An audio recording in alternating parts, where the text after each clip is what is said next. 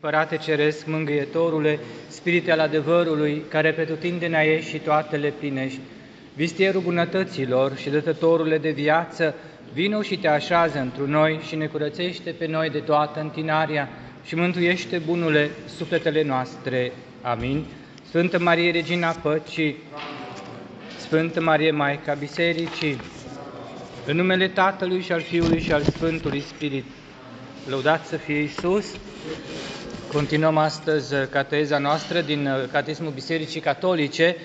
Am ajuns uh, la primul articol de credință, cred în Dumnezeu. Spune Cateismul Bisericii la paragraful 199, credincioșii își mărturisesc mai întâi credința în Dumnezeu. Am făcut cateza precedentă pe, tot pe acest subiect.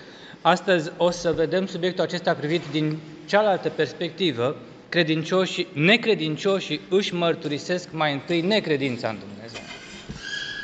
Și noi avem o opțiune, avem de ales între a crede în lumea aceasta lipsită de credință și a nu crede. Am afirmat în cateza precedentă că ateismul nu este atât o demonstrare rațională a inexistenței lui Dumnezeu, a ființei supreme, cât o formă politică de luptă împotriva monarhiilor europene a secolului XVIII-XIX. Scopul declarat al, revoluțiilor, al revoluționarilor francezi nu era abolirea credinței la modul absolut, ci punerea în dubiu a credinței Bisericii Catolice, văzută ca Biserica Catolică drept principala forță de menținere la putere a monarhiilor pe care le vroiau nu, uh, date jos de la putere. Deci, nu au abolit credința revoluționarii, ci doar au schimbat-o de la forma ei pe care o avea din secolul 5, secolul 4 chiar, din vremea Uh, Conciliului de la Nicea și Constantinopol, credința cum ne-a rămas nouă în crez, cred într-un Dumnezeu, adică credința trinitară, nu? au de la forma ei unanim acceptat trinitariană la forma care permite ca alternativă teologică legitimă credința unitariană. Nu mai suntem așa de siguri că Dumnezeu este Sfânta Trăime, am putea măcar să ne înțelegem că este Sfânta Unime, că este o unitate. Și așa stăm toți împreună și nu ne certăm. Dacă voi vreți să credeți în Sfânta Trăime, succes! Noi vrem numai în unicul Dumnezeu. Este suficient că așa ne înțelegem cu toții, și cu musulmanii, și cu evreii. Dar asta a fost scopul Revoluției franceze din punct de vedere teologic. Nu să distrugă credința în Sfânta Trăime, ci doar să se accepte ca alternativă legitimă, adică în legislație, unitarianismul. Da? Acest fapt a aruncat mințile credincioșilor, nu că s-a acceptat, s-a impus de fapt, într-o criză cum n-a mai fost, evident, din secolul IV, de pe vremea arianismului de stat, impus de împărații bizantini. Ceea ce au căutat revoluționarii au obținut. Adică dacă biserica a greșit atât de mult timp impunând ceva ce nu e atât de sigur, adică Sfânta Treime, această instituție nu mai are autoritate, pentru că e greșelnică. Da? Au, au, au obținut această distrugere a autorității unanim recunoscute a Bisericii Occidentale, trinitariene. Lovitura a fost atât de dură încât biseri, autoritatea bisericii în social, da? nu la nivel teologic, a, a fost atât de dură încât nu și-a mai revenit niciodată, intrând de atunci pe un traseu al autodizolvării. Ideile idealismului german s-au impus Evident că nu pașnic, ci printr-o serie de revoluții care au aprins întreaga Europa la jumătatea secolului XIX. Noi știm cu toții, în 1848, Revoluția Pașoptistă. Aceste revoluții, dincolo de revendicările sociale legitime și rezonabile, au instalat la putere regimuri politice care vor tutela victoria liberalismului secularizant și socialist. Ambele doctrine incompatibile pe termen lung cu viziunea creștină a Împărăției Dumnezeu, fundamentată pe o concepție sacrală despre autoritate. Autoritatea vine de la Dumnezeu, nu de la oameni, în catolicism. Esențialmente, deci, diferită de viziunea seculară despre autoritate. Oamenii sunt cei care investesc autoritate în alți oameni.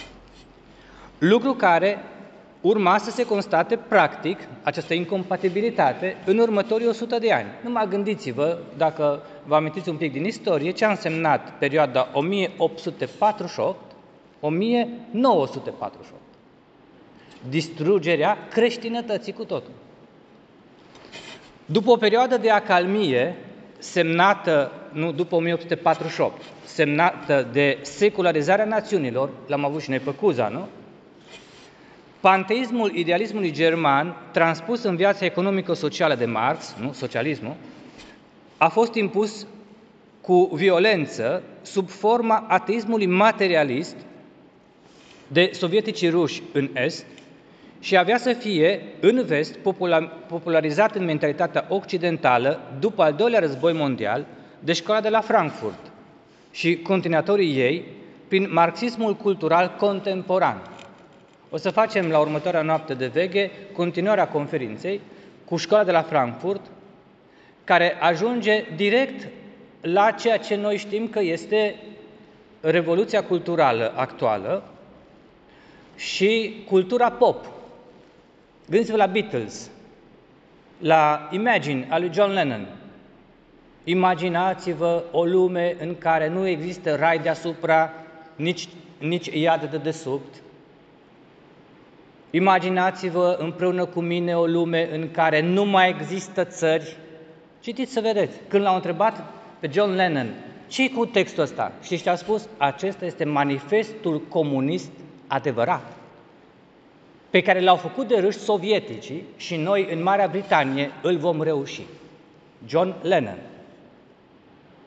Îi oprește pe, cine, pe cineva pe cei de la Europa FM să mai dea John Lennon?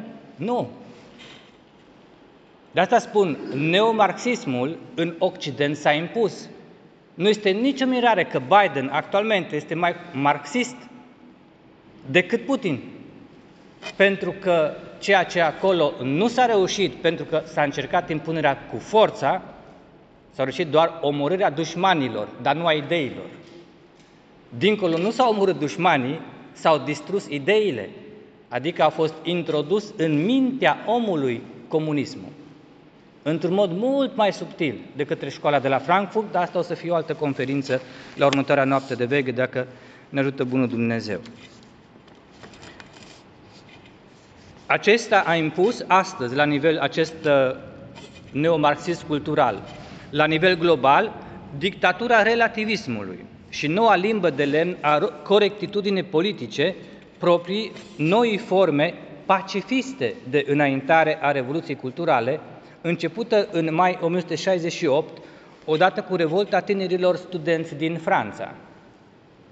Probabil, pentru cine mai trăiește peste 400 de ani pe aici, noul an zero al erei post-creștine. Că știți că anul zero al erei creștine a fost stabilit de Dionisie, nu undeva pe la anul 500. Na, peste 500 de ani, anul zero al erei acesteia în care noi suntem, Probabil că va fi acest 1968, de, a, de aceea trebuie să fie foarte bine studiat de către creștini.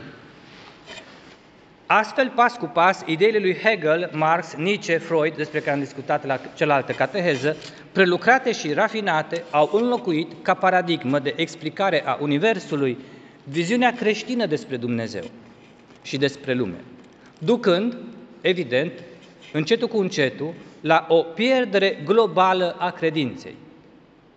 Am văzut o statistică acum două zile. În Franța au pierdut în 10 uh, ani au pierdut 15% de creștini, de la, au ajuns de la 55% acum 10 ani, creștini declarați, la 45%. Deci sunt minoritate. Și în schimb, ateii în Franța, ateii declarați, au crescut de la 25% la 35%. Asta înseamnă că peste 10 ani se face switch-ul. Ateii devin majoritari. Așa că trebuie să ne pregătim, puneți-vă centurile, da? Că urmează ce nu mai fost de mult, din vremea lui Dioclețian, din păcate. Această pierdere globală a credinței a fost inițial manifestată nu atât prin ateismul declarat, cum este astăzi, ci prin generalizarea indiferentismului religios, astăzi vizibilă cu ochiul liber în apostazia globalizată a noilor generații X și Z. Z sunt ăștia cu internetul, care nu au prins lumea fără internet. De aceea am spus că idealismul german este o amenințare mult mai mare la adresa credinței decât a fost însăși arianismul. Arianismul a distrus dogma Sfinte Trăimi. A încercat. Dar aici neomarxismul distruge complet credința. Marxismul a reușit să impună la nivelul mentalității globale un Dumnezeu cu dămic care înlocuiește Dumnezeul creștinilor. Zicea părintele John Herden, din care uh, am citat și în cealaltă catezmă, cateză, ateismul modern, care neagă existența Dumnezeului creștinismului, își are propriul său substitut pentru divinitate. Noua lume nu este atât o lume fără Dumnezeu, a demonstrat Eliade că nu se poate, simțul religios este nativ omului, încerc să-l scoți, își construiesc religii false, da? cât este o lume care este ea însăși Dumnezeu. Este o lume veșnică. Iar noi, oamenii, am fi conștiința de sine a acestei divinități impersonale, cum demonstrează Hegel. Simptomul prin care se detectează cel mai ușor această maladie, zisa nebunul că nu e Dumnezeu, este incapacitatea de a te mai ruga. Dintr-un motiv foarte simplu, că doar nu o să te rogi la tine însuți, dacă tu ești divinitatea. Am văzut care a fost prima reacție a bisericii la această uh, deviere a mentalităților prin decretele împotriva idealismului secularizant promulgate la Conciliul Vatican I. S-a terminat foarte simplu conciliu, că nu s-a terminat. Știți că a intrat Garibaldi masonul cu uh, trupele și cu tunurile în Vatican și i-a păfugat. Nu s-a gătat conciliu, a rămas deschis. Cu toate acestea, cum biserica își pierduse glasul, adică autoritatea, în următoarele decade, existența lui a căpătat proporții globale. De aceea, la Vatican II, care este reluarea Conciliului Vatican I, nu 1962, 1965, nu, în iminența lui 68, adică la sfârșitul lumii creștine ar fi, când era deja vizibilă pretutindeni confuzia și deriva credincioșilor, Biserica Catolică a făcut un bilanț al situației. În documentul Gaudium et Spes, cea mai elaborată analiză a ateismului din întreaga sa istorie, au fost identificate și respinse toate cele opt forme sub care se manifestă gândirea atee în această eră dominată de necredință mai mult decât oricare alta. Nu știu dacă ați citit vreodată Gaudium et Spes, așa cum am spus și data trecută, că nu știu dacă mai citiți vreodată uh, paragraful din uh, Vatican 1, citim din Vatican 2, da? și încercăm un pic să înțelegem ce vrea să spună Conciliul. Gaudium Spes, paragraful 19, zice, deci despre cele opt forme ale ateismului în 1962. În timp ce unii, sunt opt forme, unii îl neagă în mod expres pe Dumnezeu, alții consideră că omul nu poate afirma absolut nimic despre el. Alții examinează problema lui Dumnezeu cu o astfel de metodă încât ea pare lipsită de sens.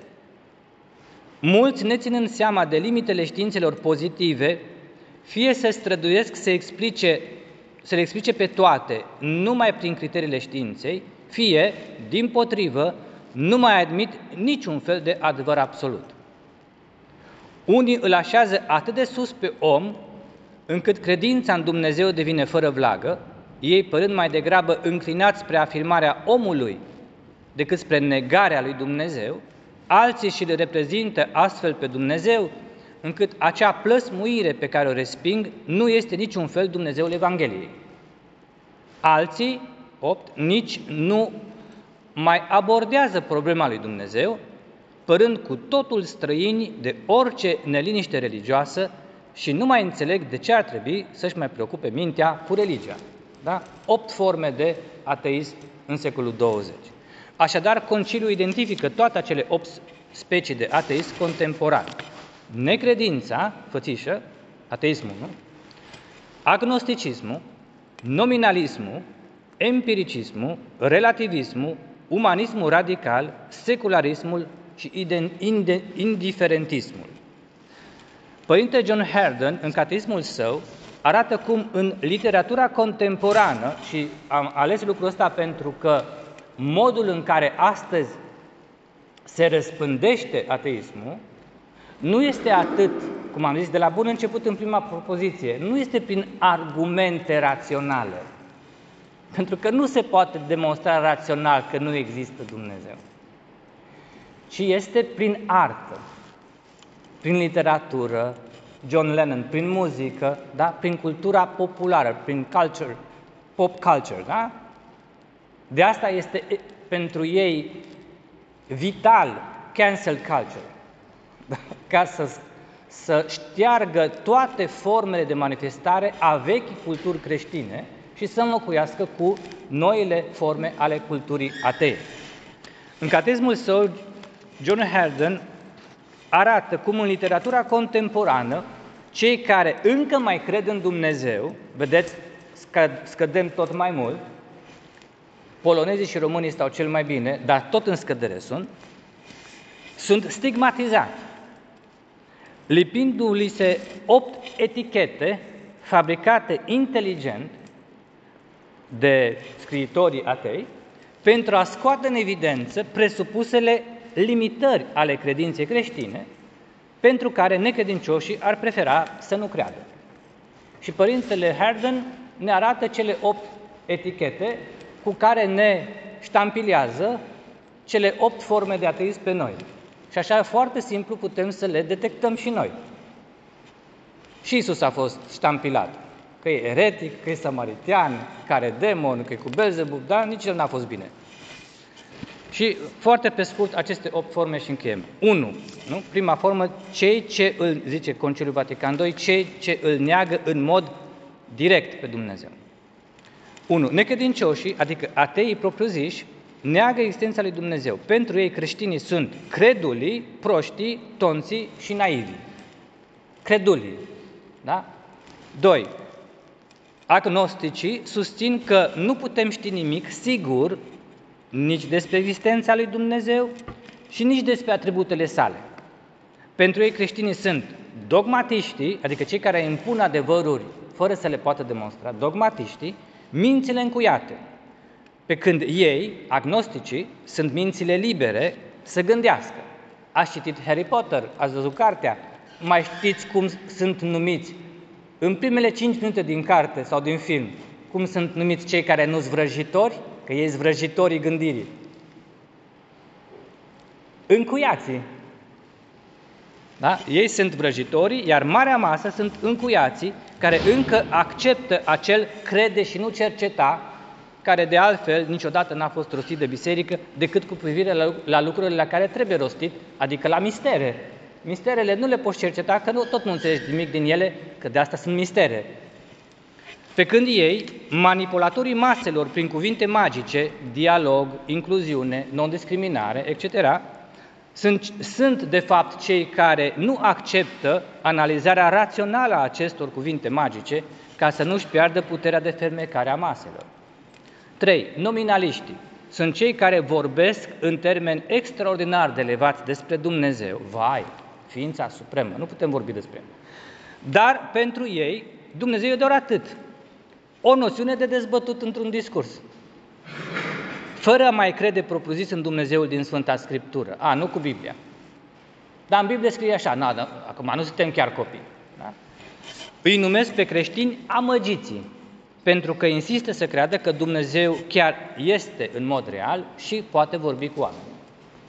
4. Empiriștii sunt, spun că nu, nu putem pătrunde dincolo de lumea empirică a spațiului și a timpului.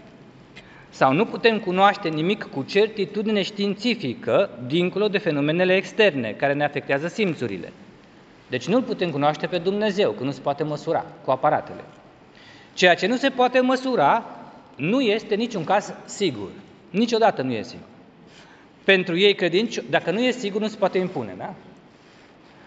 Pentru ei credincioșii sunt nerealiștii, preștiințificii, primitivii, depășiții, aștiințificii, cei rupți de realitate, pentru că se închină unei ființe căreia îi lipsește dimensiunea și mărimea măsurabilă, pentru că nu poate să fie măsurată în această ființă în termeni matematici. Deci nu avem certitudini, certitudini științifice despre Dumnezeu, lăsați-ne în pace. 5. Relativiștii sunt cei care susțin că adevărul este relativ și, prin urmare, adevărul variază de la individ la individ, de la grup la grup, de la o epocă la alta, neexistând nici un adevăr obiectiv, standardizat. Când ideea aceasta relativistă este aplicată lui Dumnezeu, Dumnezeu nu mai este o ființă infinită, care există în afara minții umane, ci doar un concept idealizat pe care oamenii, în diferite epoci ale lumii, îl evocă în diferite moduri, Iahve, Allah, Isus, da? sunt multe moduri, pentru a-și satisface dorințele frustrate, nerealizate, sau pentru a-și liniști fricile inevitabile. Pentru relativiști, creștinii sunt absolutiștii, pentru că susțin că absolutul, care e doar o idee, un ideal, ar fi ceva real. 6. Umaniștii radicali. A se diferenția de umaniștii care au, um, care au rectificat umanismul radical într-un umanist creștin, cum e, de exemplu, Sfântul Ioan Paul al II-lea. Da? Și el este umanist, dar nu este un umanist radical. Zice aici Concilul Vatican, îl ridică atât de mult pe om. Da? Ă, Ioan Paul al II a spus că omul este ființa supremă de pe pământ. Asta înseamnă umanist radical, omul să fie mai presus de toate.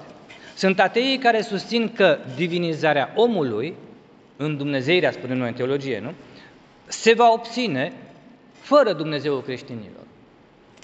Creștinii pentru ei, care iubesc societatea umană, zic ei, sunt nesociabili, nu-s de treabă, nu-s de gașcă, irelevanții, neimplicații, inumanii, urăsc oamenii, sunt cu discursul urii, pentru că își permit să ignore demnitatea umană sublimă, adică supremă, mai presus de orice demnitate, și nevoile patetice ale omului pentru a-și consuma creștinii energia în împlinirea cerințelor cultice ale lui Dumnezeu. Noi spunem în Sfânta Liturghie, numai numărați bine liturghia care mai rămâneți, de câte ori spunem că cea ta este împărăția și puterea și cinstea. Deci, toată demnitatea este a lui Dumnezeu.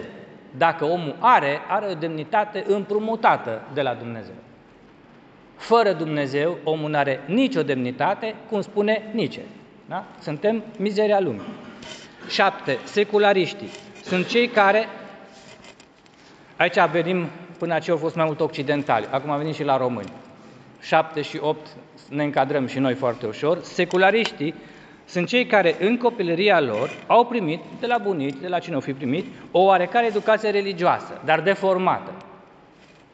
Și din aceste cunoștințe religioase insuficiente și-au confecționat o mitologie creștină, în ghilimele, personală, care seamănă cu religia creștină, Și atunci când ajung la vârsta adultă, vor să se debaraseze de credința aceasta, care ar fi o poveste fantastică pentru copii, pe care trebuie, obligatoriu la maturitate, să ai curajul să o demitizezi, să o secularizezi. Ar putea exista, aici sunt cei care vin la biserică sau vin de Paști sau de Crăciun la biserică, că de, de obicei nu sunt practicanți, pentru că așa fac toți din familia lor. Și într-un fel este și bine, pentru că astfel de persoane ar putea, în astfel de inime ar putea exista un substrat de credință real, sub aceste resturi fanteziste, pe care o cateză serioasă ar putea să o recupereze. Pentru ei, adulții creștini ai lumii acesteia, creștinii practicanți sunt infantilii. Sunt ăștia care se iau după popi. Da? 8. Indiferentiștii sunt acei creștini cu sutele de milioane, cei mai mulți, deci, da? pentru care Dumnezeu nu prea contează cu adevărat. Ăștia cred, nu zic că nu cred, dar nu se vede din ceea ce fac că nu contează cu adevărat. Vă dau un exemplu cel mai banal posibil, tot așa cum fac eu dintr-o știre de acum două zile. Am fost acum vreo lună în Austria și nu poți cumpăra ă, duminica nimic. Austria a fost ultima capitală a împărăției pământești a lui Dumnezeu. Da? Viena. A fost distrusă în uh, primul război mondial. Și a rămas acolo ultimul ciot de creștinism social. Nu poți cumpăra duminica nimic, că e tot închis. Vrei să cumperi? Sâmbătă cumpără.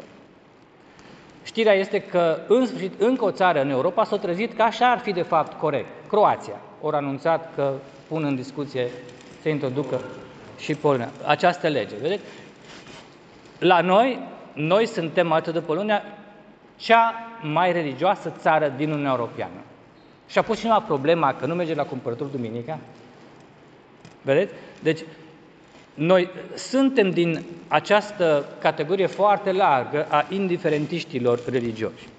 Pierduți în plăcerile și problemele lumii tangibile, sunt mai totdeauna exteriorizați. N-au timp de nimeni și de nimic. Alienați de sine, de propria minte și de propria inimă, n-au răgaz pentru căutarea comuniunii reale cu Dumnezeu. Deși e posibil să creadă cu toată sinceritatea. Pentru ei credincioși și practicanți sunt vizionarii, misticii, poeții care trăiesc în visele lor. Nu sunt oameni serioși. În concluzie, acestei secțiuni dedicate ateismului contemporan de către Conciliul Vatican II, Biserica se întreabă despre rolul creștinilor în crearea acestei situații. Adică suntem prima civilizație fără Dumnezeu, și această civilizație, nu?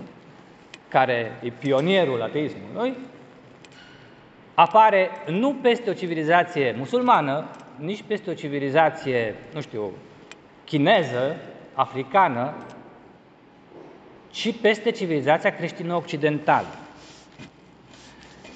Și vorbește Conciliul de aceea despre ce responsabilitate ne revine nouă și pe viitor, adică de la noi apărând.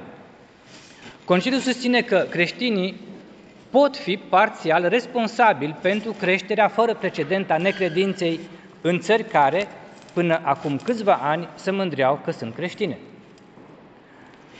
Zice Conciliul, citez, adeseori și, ne- și credincioșii poartă o anumită răspundere în această privință.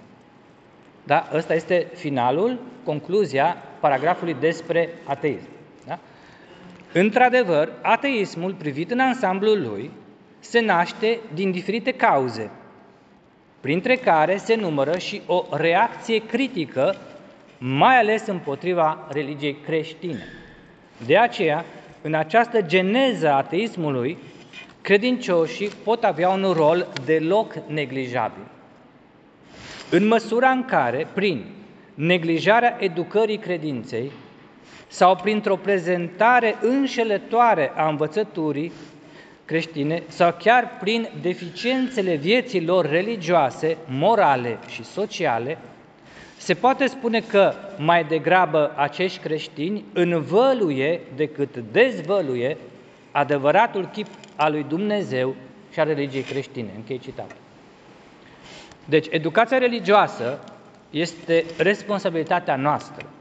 De ea depinde credința viitorilor creștini, minorității creștine, da, care urmează. Oamenii au dreptul să aibă acces la adevărata credință, nu la o fragmentară și aproximativă prezentare a ei. O credință neclară este incapabilă să motiveze asumarea unui comportament creștin, care este dificil de asumat în sine, Iisus este foarte exigent, mai ales într-o lume care combate visceral credința creștină.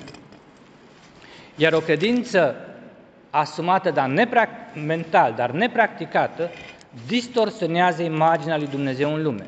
Încheie Părintele Herden, trebuie să se vadă rezultatele efective ale convingerilor noastre interioare. Altfel, există riscul de a suspecta mai întâi că aceste convingeri sunt inutile și mai apoi de a le abandona cu totul. Să mulțumim de aceea Domnului pentru darul credinței în această lume a necredinței. Și să ne asigurăm că noțiunea noastră despre Dumnezeu este cea adevărată și că viețile noastre dezvăluie adevăratul chip al lui Dumnezeu și nu-l învăluie. Pentru că El este unicul cu adevărat vrednic de toată cinstea, a Lui este toată demnitatea, este unicul vrednic de a se aduce închinare și laudă, acum și pururea și în vecii vecilor. Amin.